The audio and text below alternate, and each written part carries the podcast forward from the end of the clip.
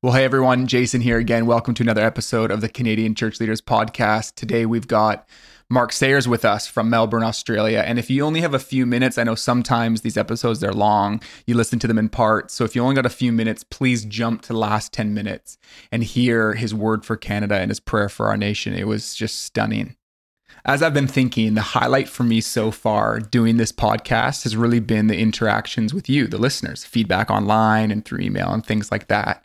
Because the main goal of this was always to create a conversations amongst church leaders and connect you with voices and ideas that really do serve you.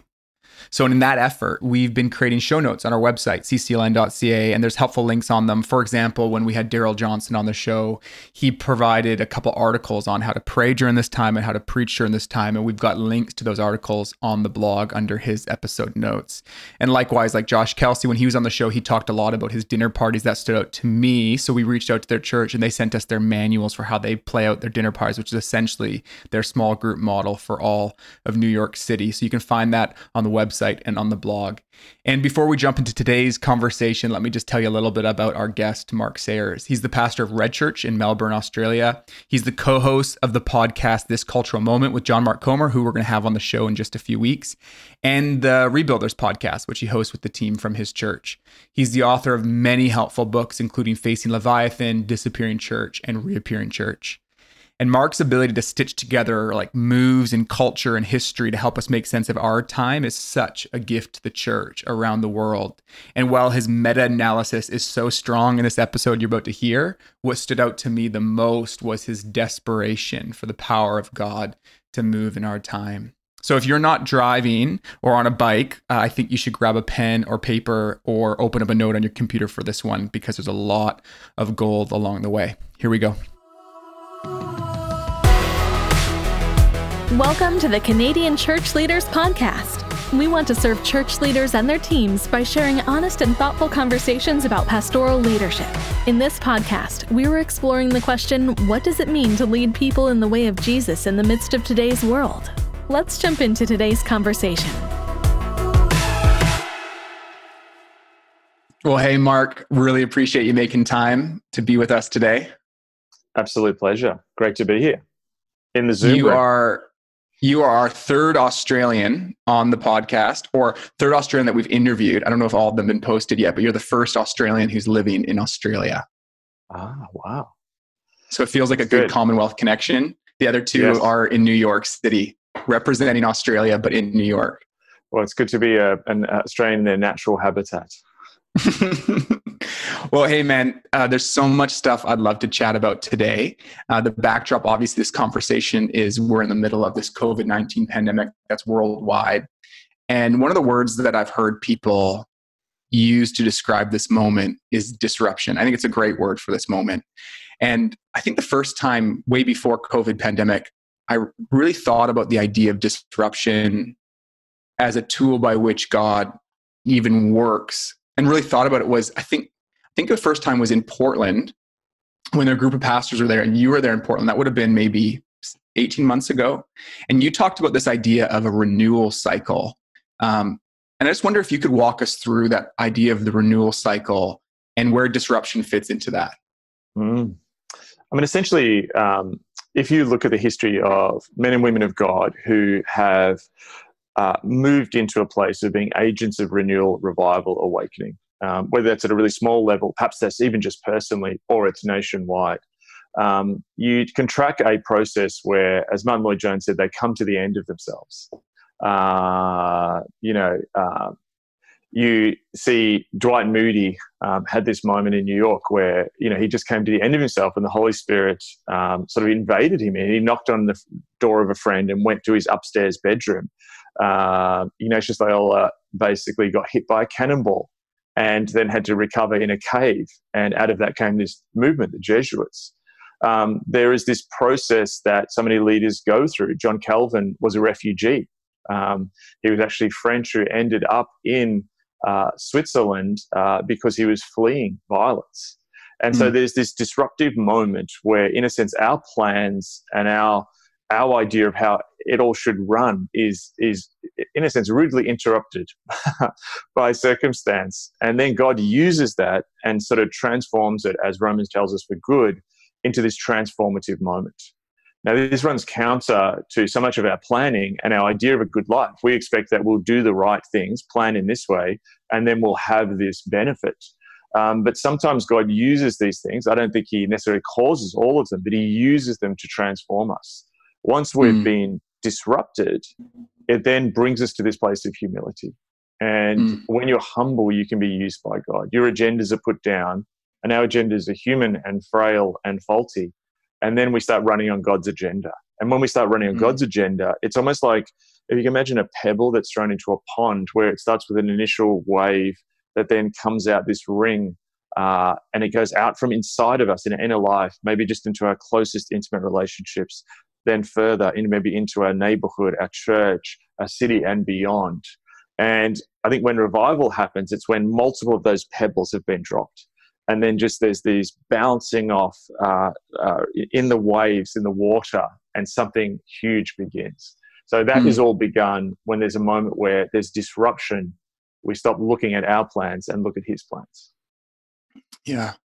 I remember when i'm church planning right now and know a lot of pastors listening, they had all their Easter plans laid out, all this stuff. And then all of a sudden, in one, you know, a lot of people have written their talks on Thursday or whatever it was. This is when the news kind of came down. And then Sunday, you're completely rethinking and you're four weeks or five weeks out from Easter. And um, I remember I thought to myself, as terrifying as this is, this is going to be a moment where I can align my heart and draw near to God and just I want to receive it as a gift. Um, so I hear you saying there's this opportunity but what I've seen in myself for the last four or five weeks is a whole new type of busyness and distraction invaded my life. And I just wonder if there's a possibility that there is something that God wanted to do in the hearts of leaders in this time, uh, but we could actually find ourselves deking it, moving out of the way by going after a new sort of model or a new sort of dependency on self. I just wonder if you've had any reflections on that in this time and what you've been experiencing as you receive this moment as a disruption that God could use for good. Mm. I, I, had a I had a sense that our world was going to be disrupted um, for some time. Um, you know, I had a real period of study where I was studying post Christianity. Um, being in Melbourne, um, which is quite a post-Christian city, and you know, visiting places like Vancouver and New York and Portland and London, um, I was fascinated by post-Christianity. But then I felt the Lord really pushed me towards what's happening bigger on the globe.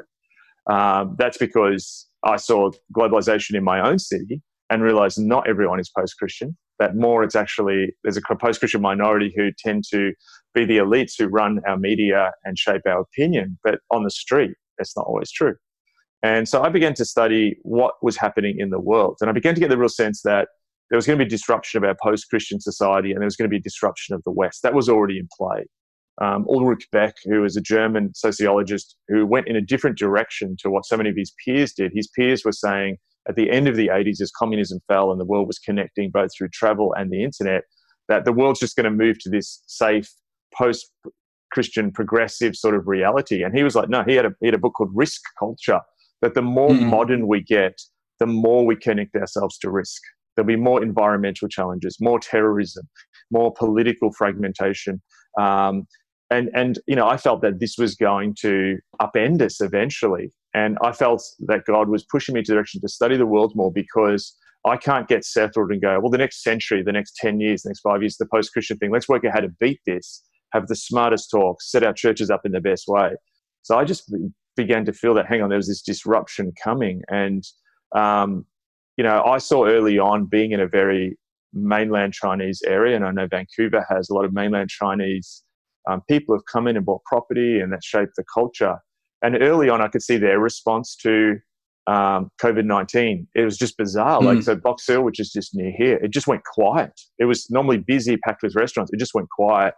And you almost saw this thing where you had people who were walking through um, who weren't Chinese were acting totally different. So I was like, something's happening. Um, I was in Malaysia early on and saw how they were reacting. So I could see this thing coming. So in a sense, I felt prepared going in. Um, mm, I began mm-hmm. to talk to Daniel here, who does a lot of our tech, and say we need to prepare that we could go online. Um, I heard from Singaporean and Mongolian and Korean church leaders um, who were talking about, hey, we had to go completely online. So that was in my head. So I felt the Lord went ahead and prepared me. the other thing, my friend, uh, he lived in Beijing um, during SARS one. This is SARS two, and um, he said that there was six weeks of chaos and then just boring drudgery in quarantine. Mm. So I had that game plan. I knew that it was going to be some running around and total repositioning. Um, we're like a factory that sold cars, and then because of a war effort, we now have to sell tanks. Um, and so I knew that it was going to be crazy for six weeks. Um, but mm. I had in my head that there is two. There was the get ready point. There was going to all hands on deck point, and then there's going to be a readjust point. Um, but I think one of the um, real nuances that people, um, I'd encourage people to think through is how much this has changed. So, partially, mm. where we were living in this post Christian, you know, and I call it high performance uh, culture, my friend um, Christoph, who's, who's um, German but lives in Australia, he introduced me to the German thinker Byung Chul Han, who talks about a high performance society where everyone's running around like a headless chicken, trying to prove their worth, their identity to everyone. Kids are doing too many activities. They're playing sport. They're playing ballet. You know, they're doing ballet. They're learning musical instrument. Everyone's run ragged. So part of the framing for that era was how do we form people with spiritual practices that help them live in this high performance world? So mm. there's a hmm. sense where there's the busyness of the pre-COVID world, um, but now there's a busyness which is less optional. Hmm. It's more forced on us. I think of all the mothers in my state of Victoria here who yesterday, and dads who yesterday were trying to homeschool their kids and um, also do their jobs. And there's a busyness now which actually is not because we're trying to prove our worth, it's actually because it's been forced on us. So even for mm. pastors, there's an element of that. So I would say, how do we reposition out of the busyness, but not so much? This is not the high performance society anymore. This is a new reality that we actually have to grasp with. There's a lot mm. in there. I'll stop, I'll stop there. Um, I heard you describe this idea of there being an opportunity, like you use the analogy of hibernation. Like there's something that could happen in this incubated space and coming out the other side, and now it's spring and there's new life. And can you just unpack that that picture a little bit more and, and really mm. what does that mean for us as church leaders in this time? Mm. Yeah, there's a number of things. Like, so in that crazy busy period of like the adjustment for about the first five or six weeks, I, it was COVID 19 world. You looked at the news. I, I would look at the news because I like the news as a bit of a distraction. Um, but all it was one story COVID 19 everywhere. Um, there's no sport on. so I just I'm just going to watch something else, and I, and I pulled up um, one of our online streaming things we have in Australia, and there's a movie about Brexit that I wanted to see. It was like with Benedict Cumberbatch. I'm going to distract myself with the you know pre COVID nineteen world of Brexit, and um, what was really interesting is in the movie it was like a um, sort of a political campaign, and they're like the way they were talking about it, like what's the public thinking out there and um, you know, I began to realize that in some ways this feels like more like a political campaign in the sense that there's this day when we return, which is like voting day. We don't know how people, like I, do, you and I, do not know how many people are going to turn up on the first Sunday properly back. Is it going to be half? Is it going to be a third? Is it the exact same number? Is it five times as many people? Right. So I thought, okay, so here's this period which will be, we don't know how long it is, but there will be mm-hmm. an end. So I began to think, how do we come back stronger? Okay, so that became my campaign slogan come back stronger.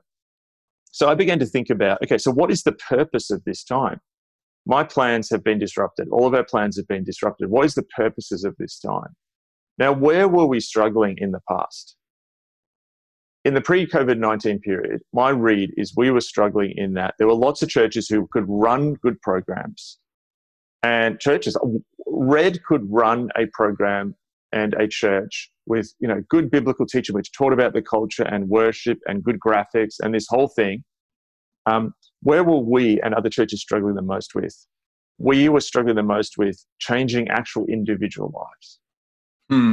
dave kinnaman's research tells us that in the millennial generation which is probably a lot of your church and mine that a small percentage um, i think in canada it's like you know 11 or in Australia, it's about 10%. It's around 11 to 9% of the millennials in our church are actually living biblical lives, right? Mm. So their personal lives are not being transformed by our ministries. The second thing is my experience, and I don't have research for this, but if you've got then people whose houses, whether they live in a share house by themselves or in a family, those places, if we're honest, have actually been places often of high anxiety, dysfunction, brokenness. Uh, are they reflecting the kingdom of God? I would say a minority have been.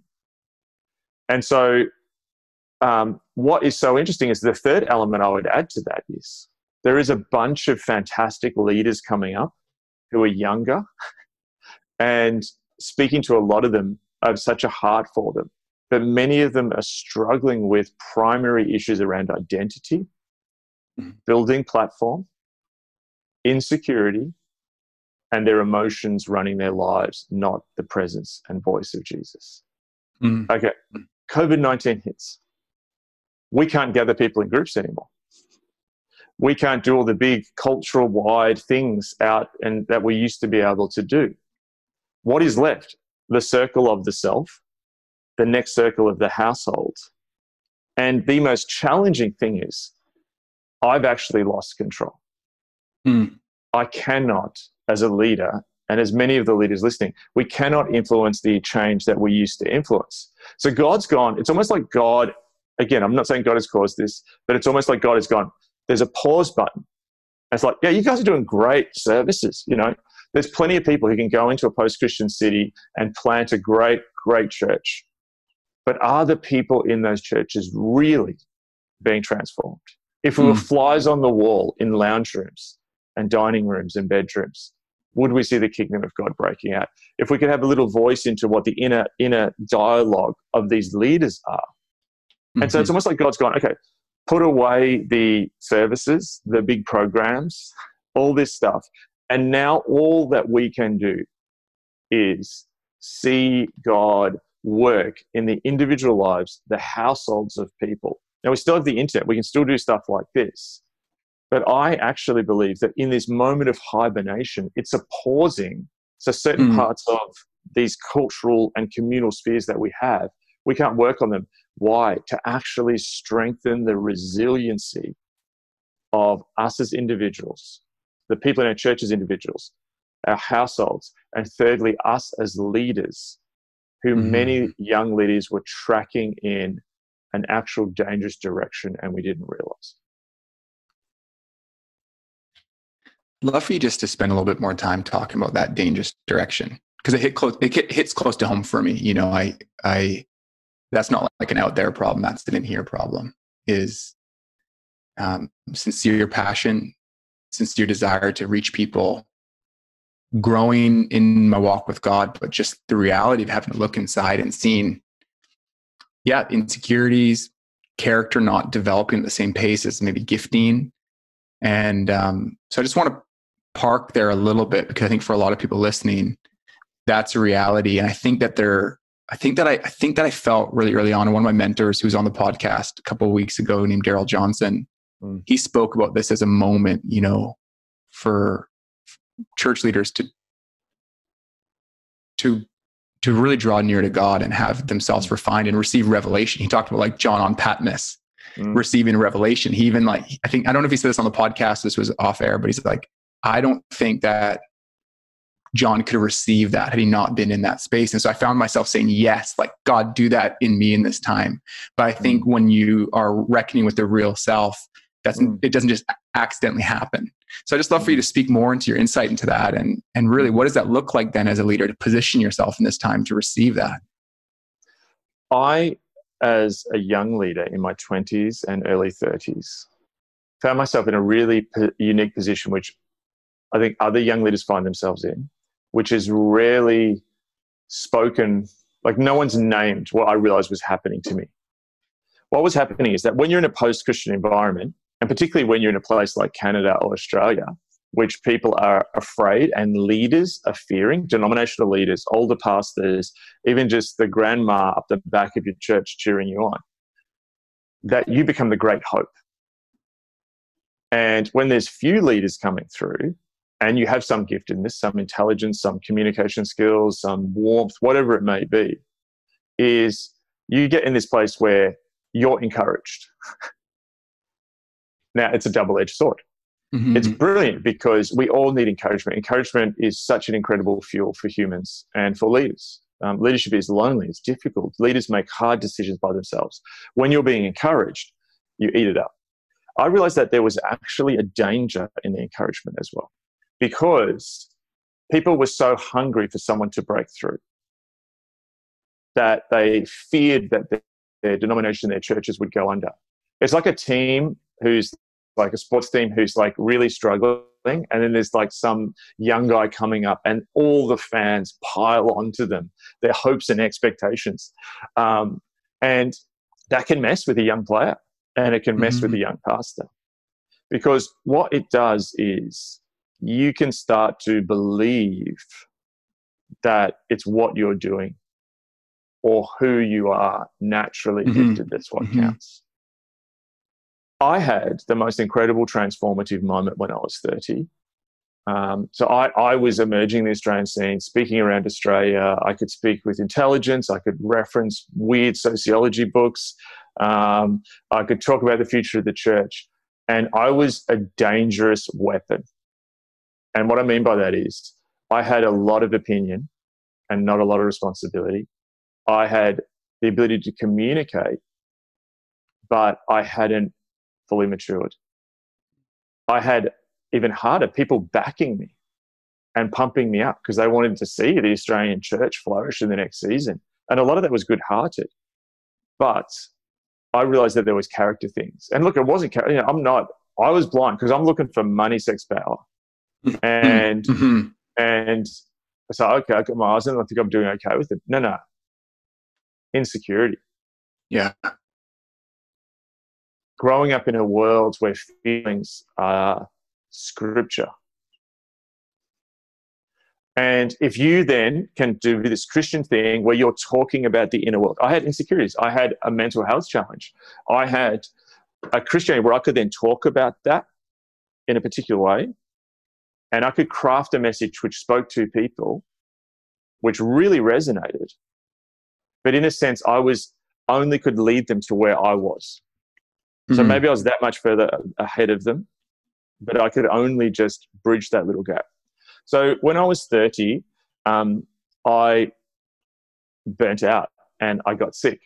I was in bed for seven months and, and mm-hmm. I was pretty much out of ministry for a year. It was utterly, utterly horrible. I had to sort of give away my ministry for a year. And in that year, God profoundly transformed me. And I learned that it's not about who I am, it's about who He is. I can only know who I am through who He is.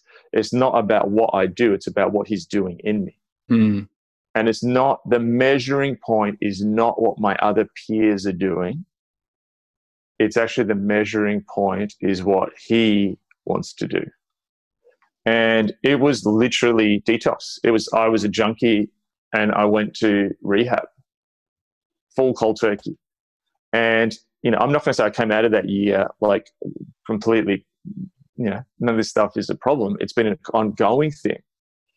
Um, but I believe that what God is going to do through this pandemic, I, I saw, you know, I've seen stuff with my kids. Like my, my daughter came to the supermarket in that panic buying week and we saw empty shelves and talking to, we know the supermarket manager down there who's ripping with a box cutter things and there's panic and there was security. We had someone stabbed at a, a supermarket. It was mad, not in Melbourne that day. And my daughter saw that. That will build resilience more than any program can build. That will build mm. resilience in her. So this is actually a moment, I believe, for millennial leaders coming up, which will be the making of them.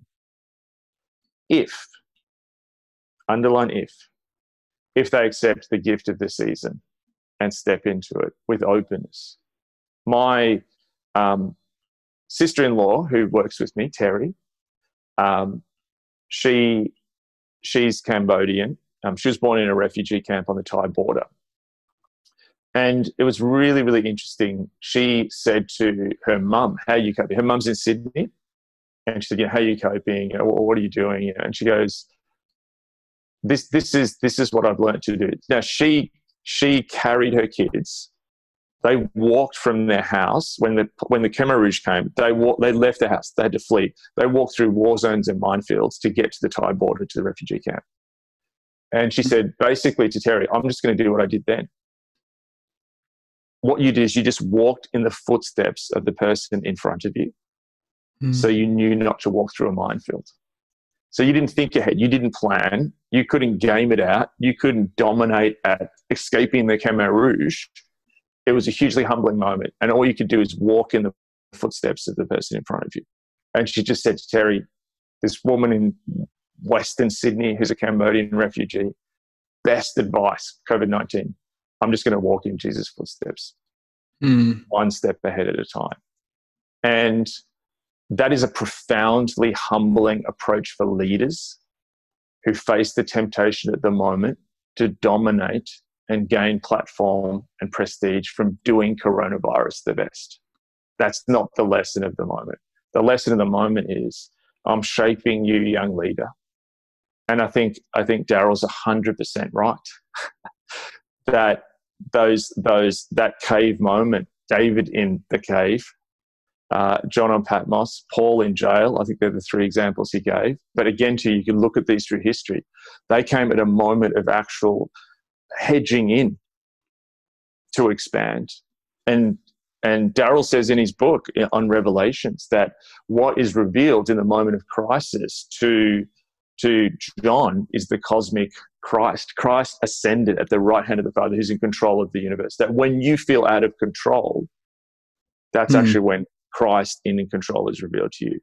There's going to be some leaders, not all, some leaders who at this moment discover that it's actually in Him that we have life. Mm. I'm, pre- I'm preaching now. Come on. Come on. I've heard you one time talk about this idea of humble confidence as maybe a characteristic of, of the kind of leader that can can lead in in the kingdom and in the world that we live in. Can you speak a little bit to that? Yeah. If if you look at our responses, you, you tend to find people going to two two extremes. One is absolute arrogance and pride. The other is insecurity, chronic insecurity. Both come from an obsession in the self. The the person who um, uh, is super arrogant, thinks it's all about them. The person who is um, super insecure thinks it's still about them. This is the person like, there's a car accident over there. Did I cause it? No, no, you're not that important.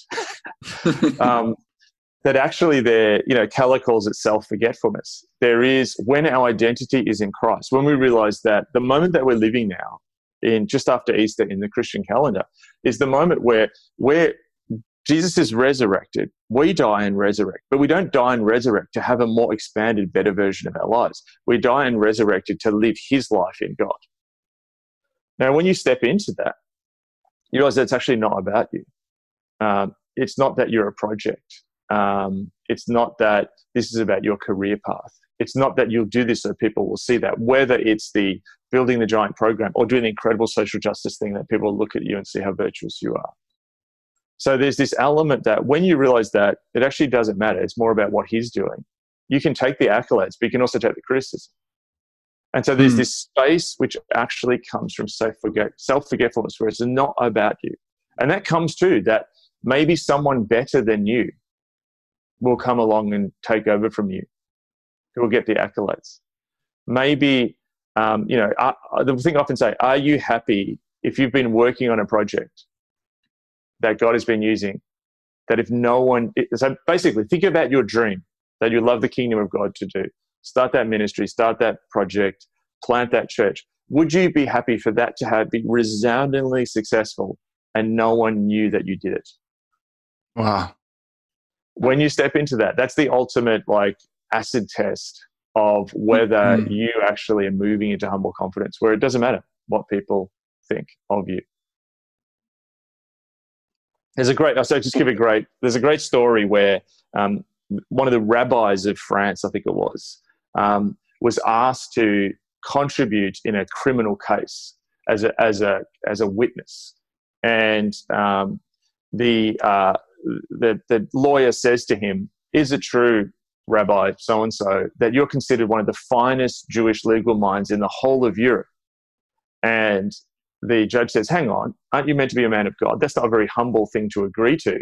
And the rabbi says, Well, what am I meant to do? I'm under oath. And there's a sense of it's like, he's just saying that because it's actually true. I don't take anything in that. It's actually a true fact, but I don't build my identity in it. That's humble mm-hmm. confidence. Mm-hmm. Mm. One of the things that I've appreciated getting to see you minister in person, like I've listened to this cultural moment and, you know, I'm enjoying the Rebuilders podcast. But I remember even just in London, you were speaking at an Alpha conference and I think I think it was here at the end where essentially you're like, you know, all this talking, what we really need is the power of the Spirit. And it was just kind of like we just you, it was a panel discussion talking about the future of the church and shifting cultures, and everyone on the panel said such amazing, thoughtful, insightful things that are even practical and helpful. But there's like this, and I've seen this in your ministry that I've just appreciated in person, where it's like you to me are one of the best people to help me understand the moment we're in and how we can respond. But even the best critique insights the time don't get us to a place where we are now in control. And i've just seen in your ministry this kind of moment number of times where you've just said you've just invited the, the response of the people in the room to say we've just got to call on god. And i just wonder if you could speak to that idea of dependency and even just the resurgence of prayer that could happen in this time mm. One of my favorite stories is um, of Thomas Aquinas, um, pro- probably the greatest Christian theologian, who wrote probably the greatest Christian theological systematic theology. Um, and near the end of his life, he had this moment of connection with God, which we don't know heaps about, um, in a church service. And then someone asked him afterwards, and he said something like, My entire book is simply straw compared to the experience I just had. And I think I've mm. always believed that story. You know, look, I can chuck out some. You know, it's really weird. It's like I, I didn't do great at school. Um, I don't have a university degree. Um, I'm just interested in the world. It's my hobby. Um, when I was younger, I loved soccer and I still love soccer, but I would memorize all these players. I could tell you all this. I just, I'm just lucky. There's some people who can do something good. I could just link these things in my head, and I can do that with stuff. So I'll relax by listening to some podcast about you know Russian information warfare, and then just because that's just how my brain is, I can link it to something that happened in I don't know David's you know campaign against Absalom's rebellion or something. I just made that up. That you know I could go somewhere with that. That's that. That's nice. It's good. It's helpful, but I live in the reality that whatever I think up I then come back to a bunch of very real people. Mm-hmm. Um, last night, I came here to the office at 10 p.m. when it was cold, drove through the deserted streets. Um, and I came here because someone had left the temporary toilets open because we've got some builders removing asbestos. And I came to shut it up and to make sure no one broke in and took our live stream equipment because I'm in Australia, and I think this is a gift to in Canada, there's an element where we still do stuff like that. mm-hmm. You can't take yourself too seriously when you're coming to lock up the toilets at 10 o'clock at night. So I just don't take myself serious. Like I got some okay things to say, but at the end of the day, all of it doesn't matter one jot compared to what God can do in a second. I've talked hmm. to people endlessly and endlessly. I can give you all the information. I can tell people five different versions of how we got to this post Christian moment. I can tell you all this different stuff and I can recite random things because my brain's just a bit weird that I can remember that stuff. But at the end of the day, I've realized I've seen people who have absolutely messed up the intellectual side of it or given a brilliant intellectual side of it, and then the Holy Spirit changes them. Yeah. So my abilities are so pathetic and nothing compared to what the Holy Spirit can do. They're just simply the the fork. God is the meal, and mm. you know, I, I, just you know, I, and, I, and I have lots of you know guys. Oh, how do I think like you? Or whatever. Like, don't don't be like me. Cultural moment was just one particular thing that God did a particular time for people. But at the end of the day, I got to the point of this where I realized that none of this matters. I'm sick of smarts for smart's sake. More smarts, mm. more articles, more podcasts, more information is not going to do it. The only thing that's ever done it, the only thing that will do it is the power of God coming when people are humble and get to the end of themselves. Do I recognize that as a ministry reality? Hmm. That's so good. I just, I'm wondering if you could unpack that a bit more for us. So I had this really interesting realization for me. Being in Australia, far away from everything. And as as God led me into writing books, I didn't want to write books. Again, you know, I didn't think I could write a book. I wasn't good at school. Um, you know, you start to meet people and so on. And and what's one of the really interesting things is there's some wonderful people who you meet who are famous Christians. There's others who are not that impressive.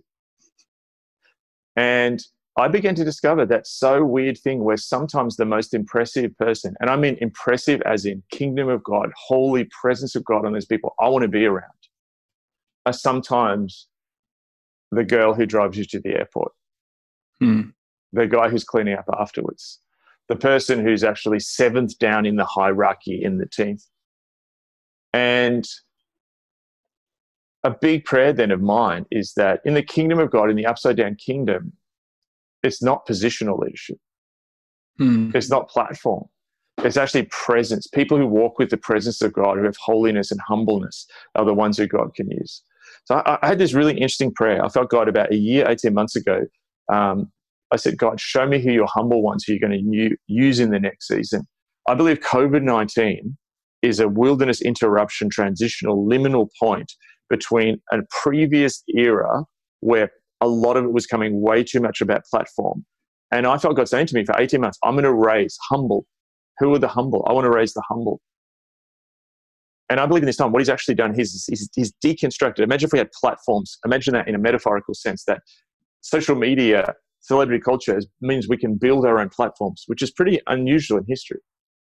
But what God has done is now he's, he's taken apart those platforms and we have a bunch of lumber in front of us. And he's mm. saying, take away the platform, but use that lumber to build a secret place, a hidden place in your backyard, in the woods somewhere to meet with me.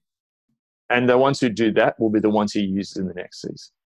Mm. So I, I see it. I see it around the world. Humble people who, like, God has been drawing for the last 18, 12 months, two years, three years, who've been winning the battles with God in the private spaces so that in after this emerges, or maybe even during this emerges, he'll elevate in the public spaces. Um, there is a hunger for prayer, for intimacy, you know, that I've not seen in my entire ministry life. Mm. Emerging. Um, there's a hunger for him. Ultimately, it's him. You know, if, if as Darrell Johnson says, you know, Christ is revealed in crisis, that that authoritative Christ who will lead in the crisis those who are then dwelling with that authoritative cosmic mm. Christ is the term he uses. Um, so something's happening. It's it's I actually think it's at the beginning, but it's it's absolutely yeah. It's the furnace. This this COVID nineteen is a furnace of transformation. Hmm. We've been talking quite a bit about what God is doing in this time in the hearts of leaders and in the church. Um, I want to just pivot a little bit and maybe look at an opportunity for those who are not connected to the church as we think about maybe if this if i could put this way the missional moment we're in or the evangelistic opportunity of this moment and i think some of the language you used is that there's like power structures and idols that are being subverted and um, and tampered with in this moment in the culture. I just wonder what what opportunity do we have as missionaries to the world mm-hmm. in the midst of COVID nineteen? I think there's two things. Number one is I'm just hearing, just heard more here yesterday.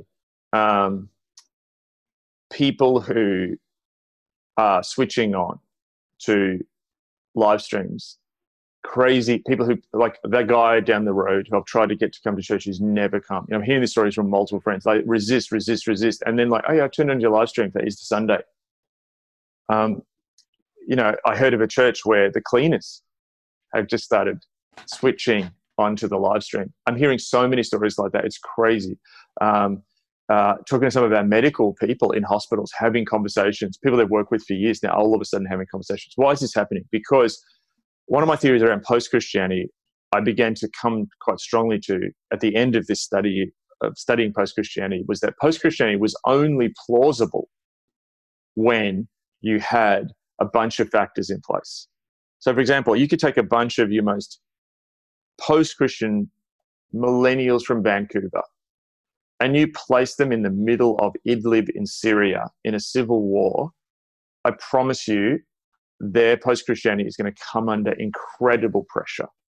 Mm-hmm. Um, so, post Christianity can only be sustained when it's like, and this is why I think it's harder in places like you know Australia and Canada because we do have good governments, and you know, and I, and I don't even mean that like whoever's a prime minister. I'm talking like the system runs pretty darn well, and COVID nineteen is showing that. So we're not worried about healthcare. We're worried that you know the government will work this out. We can be protected. We assume a kind of life. That means we don't have to think about God because a bunch of other factors in place. This is shaking that. Hmm. The distractions are gone out. There's no sport. There's no entertainment. There's no movies. When's the next movie that you're waiting for coming out? It might not happen. Um, you are faced with yourself.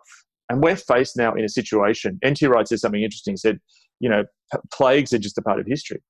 We just thought we beat them. Actually, the post Christian arrogance thought, you know, the, the, political system, globalization, thought had beaten it. Yeah, Andrew mm-hmm. Sullivan said the other day, um, the one, basically, I'm paraphrasing, but he said the one gift of a pandemic is that it shows you humility. So mm. people are being made humble. I just would like to say something on the flip side of this from my own experience. So there's this tremendous uh, evangelistic moment on one side where not everyone, yeah, but some are. And also, mm-hmm. this is early. I've been listening to a lot of economist podcasts lately, and I'm hearing like editors of like major you know, London and New York financial papers, like basically going, oh my goodness, this is insanity. Like, what is happening? I mean, you know, crude or whatever yesterday, oil, they're basically paying people to take it. Like, it's mad. Like, we didn't. it's almost like waves. Like, this is the social wave. Like, we're feeling the social effects. Some people are, are experiencing the health effects or the loss of even loved ones. That's very yes. real. But there's other waves of pain and loss of totally. control, whether it's economic, and there'll be other social implications as time goes on and there's geopolitical China. Like there's just so many things. Um, Saudi Russian oil war, and and like there was a New York Times thing saying this could go for four years. Like everyone's just still like, oh, yeah, I'll be over in six weeks. Like this is not going to be over in six weeks. Um, so the flip side of it is then that here's this massive evangelistic opportunity. Then over here, I want to talk about pastor, and I just make fun of myself for a second. Um, I with all my sort of sociological reading and cultural critique and trying to, you know, being a prophet to the church at times. So at the end of last year, I was in a meeting with a bunch of pastors and someone brought up live streaming. And I waited and held my breath and then gave my measured response over the problems with disembodiment and time and all this stuff, which, you know, you can find a lot of this in my books. So that was with a bunch of Aussie pastors. Then a couple of months, or a month or something later, it could have been a week later, I can't remember when, I met with a group who work with Iranians. Mm. And they came in and they met with us. And they talked about the incredible thing that's happening in the Persian speaking church, not just in Iran, but um, Afghanistan, Syria, Turkey, um, the diaspora that's in places like Canada, Australia, Scandinavia, Germany. And what I realized talking to them is their model is you can't meet in a church in a lot of these places. So they're presenting worship online, sermons in Farsi. They're training people um, and they're recording stuff. It could be in Germany or Great Britain or Turkey and sending it out across the Islamic world. This is not just happening in Farsi, this is happening in Arabic as well, hmm. across the Middle East. This is happening in China as churches are, were using technologies like Zoom to gather, right? So I'm sitting there with these um, people who are reaching out to Persian speaking people, and they're effectively talking about live stream. And I sat there and I had one of those humbling moments where I have my internal dialogue. I'm like, Mark, where's your critique now? Mm. And I thought, well, hang on, it's a different scenario. So when we kick off COVID 19 and we're talking about live streaming, something which I had spoken about against, I thought of the Iranians. Hmm. And I thought of the fact that the church is hugely growing in, you know, across the Middle East in households and then with internet streaming and things. And I was like, well, we can't meet now. Mark, you have to be humble enough as a pastor to meet this moment. and, you know, I, I then was like, I'm humble enough to even put aside my own well formed critique to embrace what God could do in this moment. Mm. I realized that the, the, the, game had changed. It's not now, oh, we're just going to create cultural Christians. There are people, our church is like doubled or tripled in size, like in six weeks. It's crazy. What does that all mean now? I've got people from overseas who want to join my church. I don't, I don't understand what this means. Yeah. But the Holy Spirit's doing something at this time, and I want to be on the front foot. Look, I'll still have my critique as I'm going, and there's things like we're doing, like we still want to do "Come Holy Spirit" in the midst of our services. Like, right? If that's awkward and weird, you know, I was talking to Pete Hughes, my friend at KXC, and we're saying, yeah, we want to keep doing that, even if it's awkward yeah. and weird, and it's some guy in his in his bedroom doing that. We but, tried it for the first time this Sunday. Wait, like prayer ministry, we just said we got to give it a go on Zoom, and um, what was really interesting. Somebody said during the time of music with worship. And even that, I'm kind of like, what does that even mean? Like, how long do we do it? And you're not hearing other voices. And somebody, somebody said as a feedback, they said, I felt really connected to the body during worship, the other people. Yes. yes. And I'm like, that's not Zoom. That's the spirit. I'm just thinking, I think I get, I guess what I, I resonate with what you're saying because there's like a, there's a humiliation even of like my version of spirit dependency was worship and prayer ministry in the room and yes. I'm like, that's why we can't do online. And you know what yes. I mean? Or whatever. And like, I think God's really challenging us to be dependent on Him in a different way that breaks the categories. And the other thing about what you're saying was so fascinating is we've been looking to people with buildings and finance and infrastructure to teach us how to do church for the last two decades. And so much, you know, there's a critique, but so much great how to just care for people, disciple people, great things have come down. And very rarely, and I want to say this sensitively, have I met young church planners saying, I'm looking to Syria for advice. Yes. Or Syrian yes. churches for advice about how to plant a church. But right now, I'm literally trying to think how the fall will look. And I'm thinking, just hearing you speak, I've got to call some people in the Middle East yes. to figure out how to multiply and actually reach neighbors. I think a lot of the conversation right now is how to maintain the people we've had um, and people that would find their way to our live stream. But how do you actually multiply, do a discipleship multiplying movement when you can't gather at the same scale? And who do we look to for that? I mean, honestly, like that. I was at the Alpha Collective, Asia Alpha Collective in Kuala Lumpur, and the first country shut down. And I didn't speak to this guy, but I heard secondhand when I was there, and I was like, "Oh, get ready." Um, that the churches were shut down in Ulaanbaatar, right? I was, I'm just going to state this for people that are not getting this. I was prepared for what the future would look like from a guy from Ulaanbaatar in Mongolia. Not New York, not London, not San Francisco, not Sydney, Ulaanbaatar. And this, this is a moment of humility for the Western Church. I sat with Miles Toulmin from HTBB and interviewed him earlier on in this year. And it was just made so clear to me the shift that is happening in the world. When the movie Her was made and they wanted to do a future Los Angeles, they went to Shanghai to shoot what the future looked like. When Westworld wanted to shoot what a future Los Angeles looked like, they went to Singapore.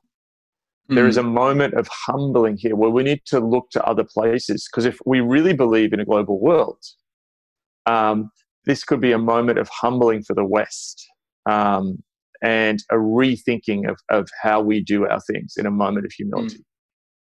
Mark, I'm wondering if you could help me make sense of something. I've so appreciated the dialogue from you and others around the realities of post Christian culture. I mean, that was a big theme on this cultural moment, which I loved what you and John Mark did. But I feel like what our experience here in Canada is like can feel sometimes a bit mm. different mm. to what's often characterized as a post Christian culture. Mm. And maybe what I mean is I feel like there are maybe more currents at play at any given moment. And I just would love your thoughts on that. Could you unpack that a bit for us? Yeah.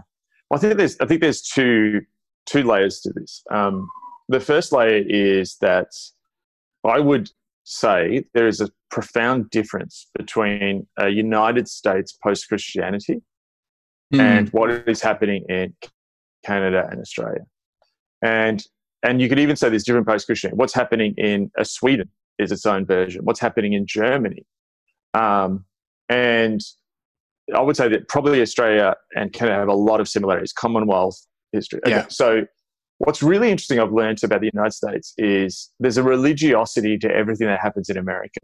The Democratic National Convention looks like a looks like a to me as an Australian, it looks more religious than some Australian church services. Um, there is a religiosity and an enthusiasm that just infuses the whole of life in the United States. Our countries are different. Um, it's actually stepped back. Our nationalism is different. Um, it's more subtle. And what's really, really interesting about Canadian life in particular is, you know, Pierre Trudeau and continue the project with his son Justin, this project of almost having a post-national uh, culture, which is much more multicultural than necessarily melting pot, which you might see in America, where in America, like, hey, I'm an Arab, you know, even the terms like African American, Arabic American, Asian American are really interesting. I find it interesting that when I go to the United States, I will talk to people and say, I'm Asian American. When Australian, they'll go, I'm Cambodian Australian, I'm Thai Australian, I'm Cantonese Australian. Hmm. And so this this is really interesting. So in a sense, there is this different play out of multiculturalism um, that you would have in Canada. And so what's interesting is you tend to have an elite who are running um, the country who have a high value in multiculturalism. Um, you know that would be Justin Trudeau's current government. Um, that would be my local state government is like this. Um, and but what's so fascinating is I began to realize that, in a sense, you're undermining your own project of post Christian progressivism the more multicultural you go. Hmm. So, the more diversity you bring into the system, the more problems that then creates for your sort of post Christian vision. Because, A, people from the two thirds world are very religious. And Philip Jenkins also tells us that what's really weird is that there are so many people who become Christians when they move from a Buddhist country, a Muslim country to to the West. So again, I brought up the Persians before. One of the things that has happened with with Persian people is migration. There are Mm. there are Iranians coming to faith in Malaysia. There's Iranians coming to faith in Germany and Norway. Um, so what's happening is you have this bizarre multiple things going on. Now there's a Mm. term I'm going to introduce here. Um, there's diversity, which most of us got our heads around. But if you look at the study of ethnology, what's happening now is they talk about super diversity. So what they're saying is that um, you can say, oh, diversity. And America, in a sense, has this language of, you know, like um, you know, African Americans, Asian Americans, Latino Americans. But they're these huge, cumbersome blocks which don't actually reflect the reality on the ground.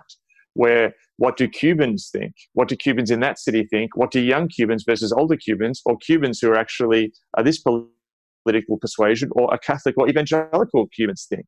There's this tremendous amount of diversity.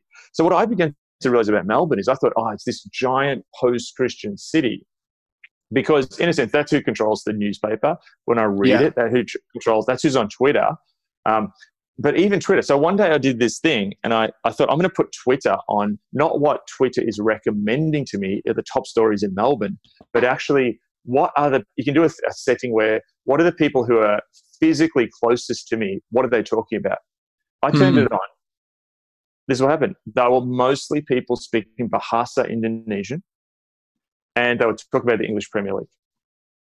Hmm. And that is not the model of what I think Melbourne is. And I then started to do this thing where I would go on a, a tram and I would look at people and I would go, hang on, this is so much more diverse. I'd meet people. It could be someone who, Melbourne has one of the biggest Jewish um, Holocaust survivor populations in the Southern Hemisphere. Hmm. Melbourne is the world's biggest Greek city outside of Greece. Um, you know, Melbourne has a large Sri Lankan community. Um, and the same would be for Toronto, and the same would be for you know Montreal is is you know multicultural. Um, that the same would be for Vancouver. So actually, part of I think what we need to do is even the language of a post-Christian city isn't true necessarily. That actually our cities are increasingly religious. It's just that post-Christians control. You know, whoever you know, say history is written by the victors, and maybe sociological descriptors are written by elites. Hmm. I'm going to attempt to translate. Tell, tell me if I'm understanding right. Um, the post Christian vision is a world untethered from the bondage of religion, whether it's Christian or whatever it might be. And so we talk a lot in the church about how do we reach a post Christian culture. I think it's important, you know, because how do we reach those who were hurt by the church, whose parents left the church? But that that that dream, that vision, um, which is very real, isn't necessarily the story for every single person we meet on the street. And so if you're doing, you're running an alpha course in Vancouver or Calgary or Toronto or Melbourne, you're going to be inviting some post Christians who've got baggage about the church, or they might not have personal baggage, but they've been surrounded, their parents left the church.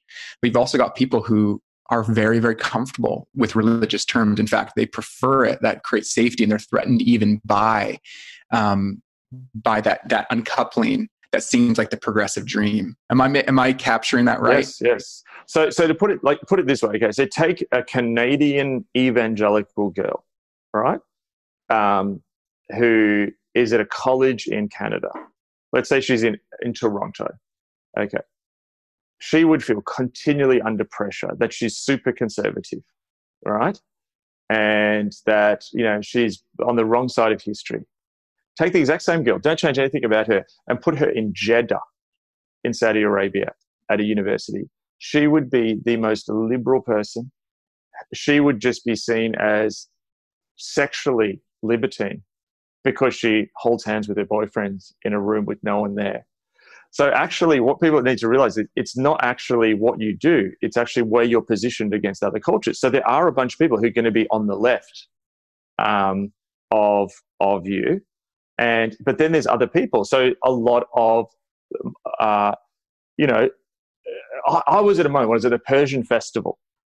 With some of our persian christian friends um, near here and it was so fascinating. So i'm walking with persians and one of my persian friends sees his friend oh she's a christian. He goes up to her. She's not wearing a veil. They give each other a hug. And i look right and there's other persians in veils looking at them glaring at them. Now mm what do these evangelical Christians seem like? They seem like wild, uh, you know, progressives compared to these other people. So actually, the situation is far more complex than we realize.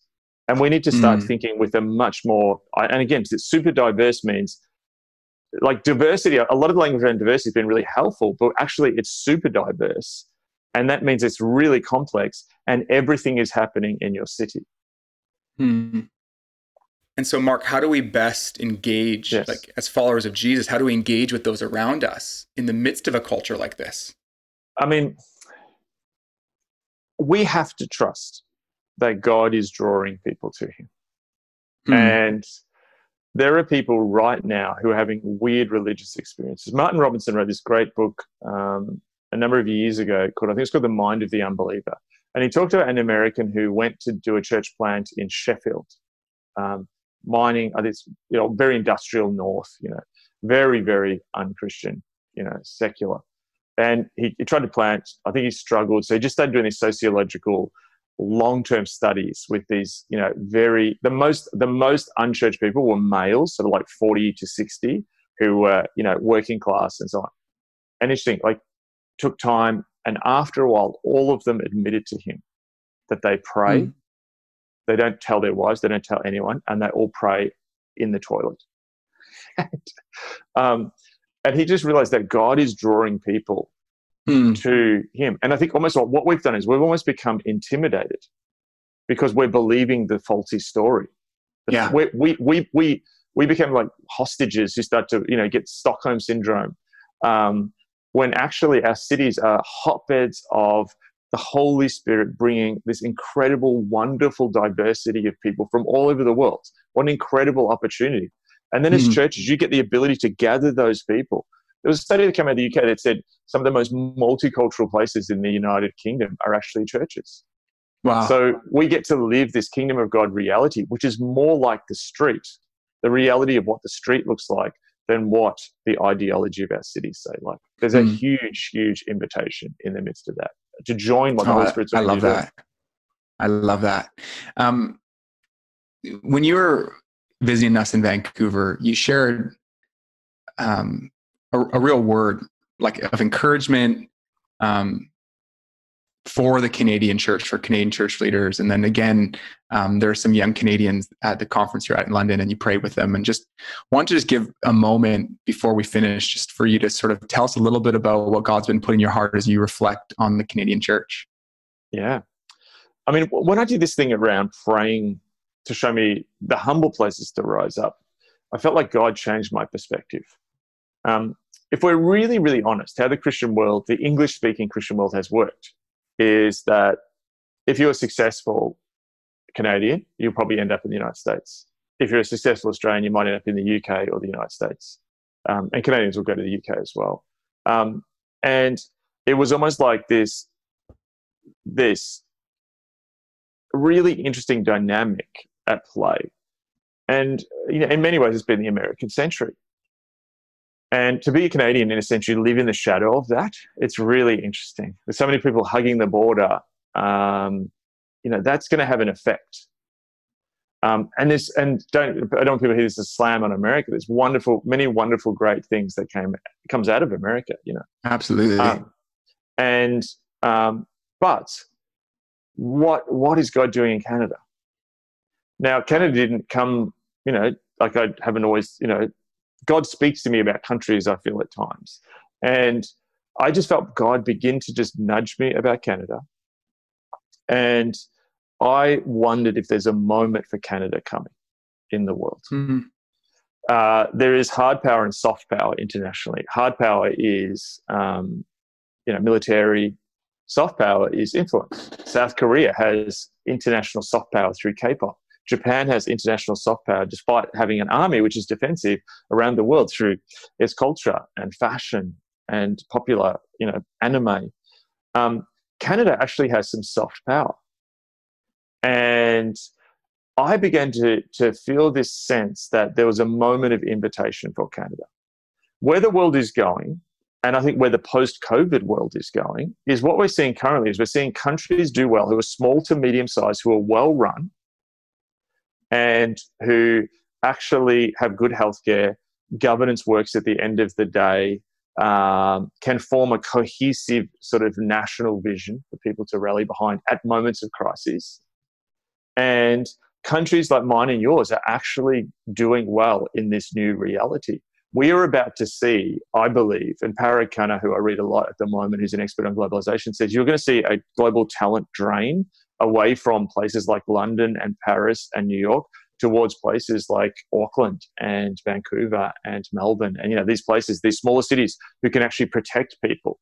Um, there could be a moment coming, and in a sense, the Canadian Church finds itself in a really interesting country, which has, in many ways, the multiculturalism and diversity that the future will hold as the world gets more multicultural and diverse that's been part of Canada's vision for a long time. It's that sort of post national vision. Canada also has a really interesting quirk, which is regionalism. And uh, it has different provinces and it has some of the tensions of how do you ha- hold that all together. The Canadian Railway sort of being this, this thing in the past which would hold these disparate parts of the country together. But it's interesting, again, to Parag Khanna, he says that what's happening is COVID 19 is creating a regionalized world. He actually said that regionalization is the new globalization. Mm. Um, I'm in a weird position at the moment where our, our equivalent of provinces, our states, I can't enter into some of them. Tasmania behind, below me, which I could fly to in 40 minutes, I can't enter there without being, um, you know, fly south from Melbourne without quarantining for 14 days the border of Western Australia is cut off, the border of Queensland is cut off. Australia's gone back to these regions. So fascinating. Um, and so Canada's experience of having these different regional realities gives the church this fascinating dynamic of understanding different cultures all in the one country. Um, the sort of post Catholic quiet revolution story of Quebec is a mm-hmm. fascinating challenge, which the church can learn for, which is this fascinating European laissez sort of secularism in the midst of another country. What a fascinating advantage you guys have to see what church planting looks like in that place. You've got the sort of Pacific Northwest, Cascadia, um, Vancouver, you know, in, in British Columbia, which has its own unique sort of culture, which is again an incredible laboratory that God's actually doing something in, which is also mm. a hub city to the Pacific and Asia. And many people who may feel reticent other countries around perhaps hard power of the United States feel drawn to the soft power of Canada. Um, you've also got this East Coast reality of Toronto and Ontario. You've got this fascinating Alberta um, petro nationalism dynamic going on. What I'm saying here, it's all happening in Canada. And what if God is using you guys as a laboratory? You've got these little experiments of different things where different plants and different ministries can begin all in one country, but still with this cohesive national reality. You've got this interesting sort of um, progressive, sort of post Christian thing, but then you've also got this really interesting right wing resurgence. I don't know if anyone in Canada has noticed this, but how fascinating was it that in the whole sort of culture wars that have just happened, even in the United States general election in 2016, you had all these people who blew up on the internet who were boosters for the Trump campaign, despite what Canada may see itself as more to the left of the United States. You had all these people, Lauren Southern and, and Stefan Molyneux, and all these people all of a sudden were speaking into that who were Canadians, and, and then the whole Jordan Peterson phenomenon. So, in a sense, what does Canada have? Canada has everything going on. What if Canada actually looks more like the future? Mm. And you guys just haven't realized that. And what if there's an opportunity which is less about going down south of the border? But what if there's a moment where God wants to keep this? I mean, in a sense, we've gone back to our households during this time of COVID 19, but also we're going back to our countries. And I actually believe that God is going to use Canada as a kind of laboratory mm-hmm. for new forms of how do we reach this emerging world.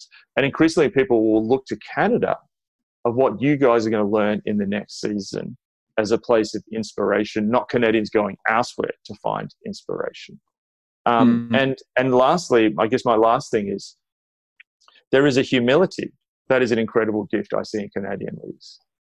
There is a quietness and a listening that I appreciate so much. And I think that the posture of many Canadians to actually sit and listen is such a powerful kingdom thing for Canadian leaders and to actually model a new kind of leadership. There's a sting in the tail. The sting in the tail is the weird thing is about many countries, Australia, New Zealand, uh, in the Scandinavian countries, Canada has it too, where we also will kick back against certain kinds of leadership. Right.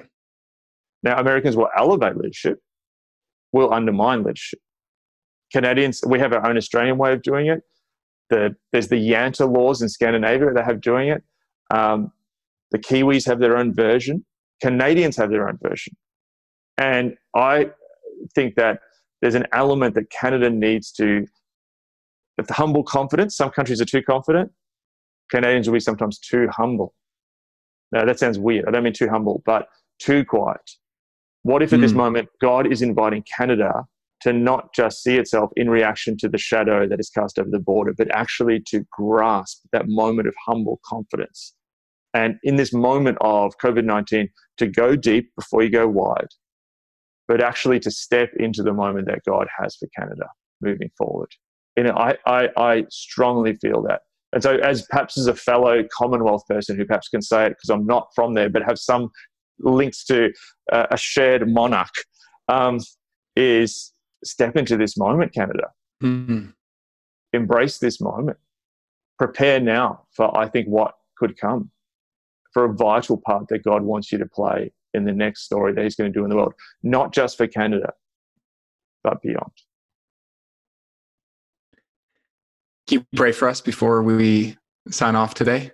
Yeah. I've been trying trying the prayer thing over the podcast, and I don't know. Listeners can tell us how they're experiencing it, but I just kind of feel like even as we're reflecting earlier, you know, the way the Holy Spirit works, I maybe I put him in a box. I just want to respond to this like I would if I was in the room with you. I'd be like, Mark, you put your hand on my shoulder and pray for me. And so mm. for all the pastors listening, whether in Canada or around the world, just would love to create a moment where you just I just want to say yes and amen to the things you're saying and um, just receive that. So yeah, would you pray for mm, us? Yeah. Father, I want to thank you for everyone listening. I want to thank you particularly at this time for Canada, for the role that you have shaped for her. Father, I think of in the way in scriptures that you talk about individuals, but you also talk about nations. And Father, I want to pray that you expand Canada's horizon, expand her vision, expand the church's sense of who they are. I just, I guess, want to prophetically ask them and call them to step out of the shadow, to actually step into the light. Father, I want to pray against, um, I guess, something which is perhaps more over quietness, a fear of stepping forward. Father, at this moment, show leaders across Canada how to lead, but lead in a Christ centered way that is also truly Canadian. Father, I know that you've been preparing a whole cohort of humble leaders for the next thing you want to do. Anyone who's listening who's felt that they've been ignored, they're in a silent, quiet place, that everything that they've been doing has been in vain. Father, at this moment, lead them. May we just, may they just step, as we said in that, just in the two footsteps in front of them at this moment, in your footsteps as you lead us. Father, I want to pray for a sense of unity over Canada as that regionalism and what can be learnt from that can sometimes be fractionalism and fragmentation. Um, yeah, I want to pray for her leaders, for the Prime Minister, for the provincial leaders. Um, I do actually just even want to thank you, Father, for um, we don't often think about the Queen, but even just her uh, messages that she sent to both our respective countries that Australia and Canada needs to turn to prayer during COVID 19. Mm-hmm. We accept that invitation. Yeah. And we pray, Father, that she may lead um, the, us, as, us as strange constitutional monarchies into a greater understanding of you, Father. Mm. And so at this moment, may in the midst of this, as people hurt, as people suffer, as we fear about the economy, about the social impact, the medical impact, in the midst of this, turn all things to good. Give us a gift. We want to receive it, Jesus. Empower everyone who's listening. Thank you for these leaders. And we pray, Father, that across Canada, in big cities, in prairies, in small towns, do something new. Let us no longer talk of this as a post Christian country, but actually a country where the Holy Spirit is active and studying new things and drawing new things. We pray this in your name, Jesus. Amen. Amen.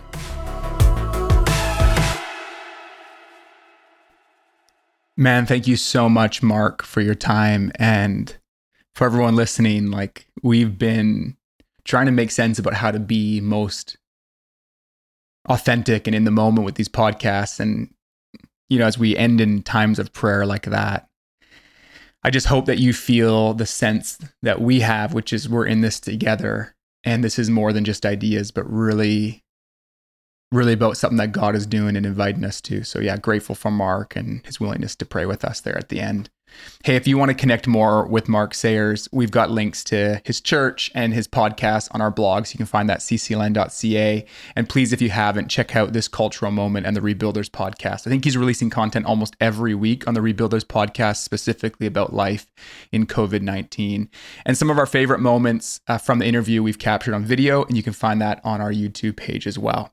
Hey, next week, I'm really excited. We have Father James Mallon with us, and we recorded this interview while we were with him time at a conference in Phoenix a number of months ago. So this was before COVID pandemic. And so maybe next week for some of you, like me, I've been listening to so much content. This might be a welcome break from COVID content. It's an incredible episode. The stakes are still high in what he's talking about. I'm really looking forward to sharing this with you. For those that don't know, Father James Mallon is the Episcopal Vicar for Parish Renewal and Leadership Support for the Archdiocese of Halifax in Nova Scotia. And I first heard of Father James Mallon when he was the parish priest at St. Benedict's in Halifax, but now he leads Divine Renovation, which is an incredible ministry with reach all over the world that's helping hundreds of parishes and churches move from maintenance to mission. He's at the cutting edge of church renewal in the Catholic Church, and he's passionate about bridging the divide between Catholics and Protestants. And so that's coming up next week. And you can help us out a ton by sharing this podcast with your friends and other church leaders. Toss a review on our podcast and subscribe if you haven't. And if you want to stay more up to date with the podcast, you can find us on Instagram at Church Leaders Network. And if you've got any questions or feedback, we would love to hear from you. Just email us at contact at ccln.ca. Okay, we'll see you next week.